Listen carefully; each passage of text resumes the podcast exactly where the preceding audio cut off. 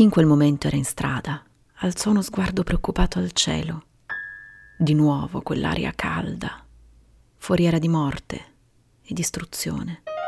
Per un attimo, un brevissimo attimo, ci fu una calma quasi surreale. Poi il terrore prese il sopravvento e il silenzio si trasformò in grida concitate, porte che sbattevano violentemente, gli animali si agitavano nei loro recinti e nelle stalle, urlando, ognuno con il proprio verso. Gli abitanti del villaggio cominciarono a correre verso il fiume, unica, debole possibilità di salvezza. Qualcuno cadeva e piantando le mani e le ginocchia nella terra brulla, cercava disperatamente di rialzarsi. I bambini piangevano, trascinati dalle loro madri. Finalmente l'acqua, fredda, ma in qualche modo accogliente, e di nuovo silenzio. Un silenzio spezzato da qualche singhiozzo sommesso, da qualche parola bisbigliata, dal fiume che incurante continuava a scorrere nel suo letto Impossibile in quel momento controllare chi fosse rimasto indietro. E poi, poi un verso disumano. La creatura alata si avventò sopra il villaggio appena abbandonato. Le sue enormi ali che sbattendo piegavano gli alberi e scoperchiavano i tetti di quelle capanne, ogni volta faticosamente ricostruite.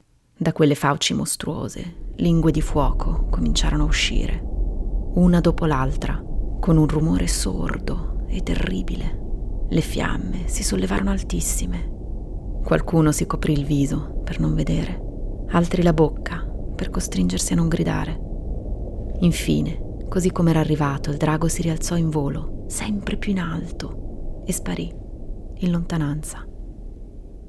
Le persone si scambiarono sguardi ancora carichi di terrore, ma anche di rassegnazione, prima di riavviarsi verso le loro case. Di lì a poco avrebbero scoperto chi, questa volta era sopravvissuto, chi aveva perso la casa, chi gli animali, chi la famiglia, e avrebbero pianto e seppellito i loro morti, e avrebbero ricostruito per vedere distrutto di nuovo, o forse no, perché questa è la storia di come quel drago venne sconfitto, di una battaglia epica e di quel villaggio che oggi è una splendida città. State ascoltando Vivi Podcast, storie di qui ed altrove. Che Torino sia una città splendida lo si capisce subito.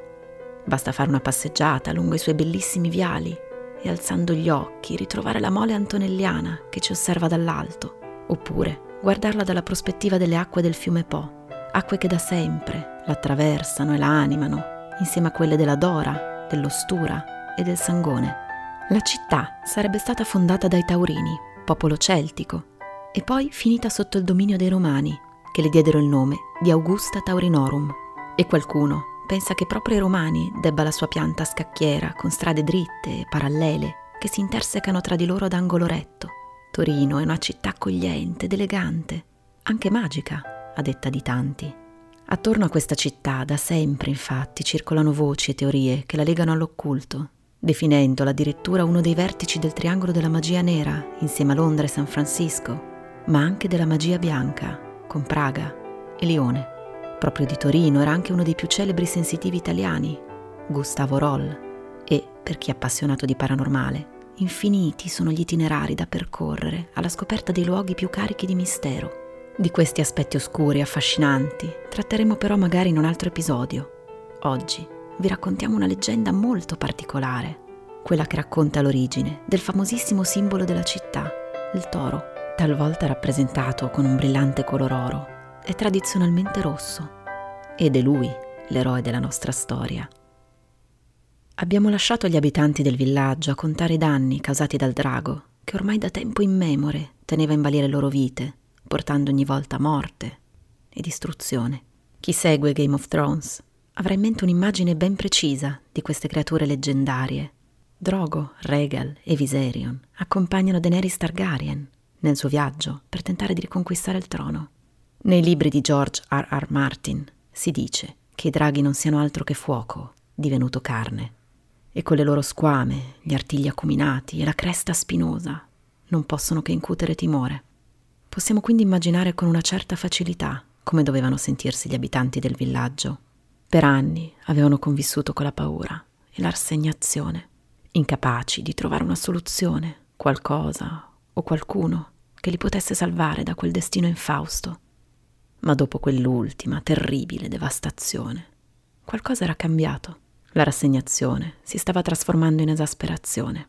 Serviva una bestia possente, propose qualcuno, un animale forte come quel drago, ma buono, che li potesse proteggere e magari porre fine a quell'incubo. La scelta ricadde su uno dei loro tori, enorme, fortissimo, dal pelo rosso brillante. Non si era mai visto un animale tanto grande, ma sarebbe stato abbastanza coraggioso e indomito da battere quella creatura alata.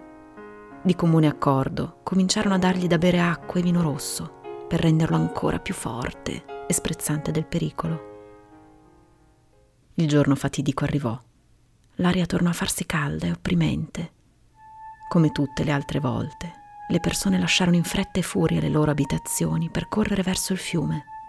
Il toro rimase da solo, a fissare il cielo, in attesa, consapevole, come tutti gli eroi, del suo importantissimo ruolo.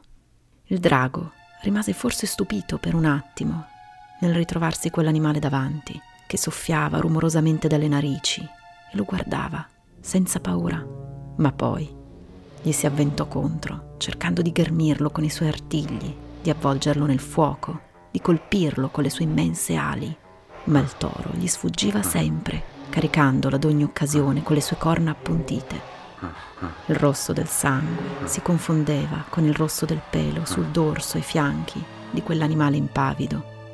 Con le ultime forze rimaste, soffiò l'aria facendo volare la polvere. Toccò la terra con lo zoccolo, prese un'ultima volta la rincorsa e si precipitò nella pancia del drago, uccidendolo. Si ritrasse, fece qualche passo indietro e poi si accasciò al suolo sfinito vicino al suo nemico e ormai prossimo alla morte. Non sentendo più alcun rumore, gli abitanti ritornarono timidamente verso le case. Il mormorio sommesso si trasformò in grida di gioia e di sollievo. La creatura era stata sconfitta. Erano liberi, liberi. Il respiro del toro era pesante, affannato, gli occhi velati, ma ancora aperti Fece forse in tempo a sentire quelle mani che lo accarezzavano grate, quelle voci gentili che lo ringraziavano. E poi spirò. E la gente di quel piccolo villaggio giurò che per sempre sarebbe stato serbato il ricordo di quell'animale. L'avrebbero venerato come una divinità e ne avrebbero fatto il loro stemma, simbolo di forza e libertà e coraggio, virtù di una città e del suo Salvatore.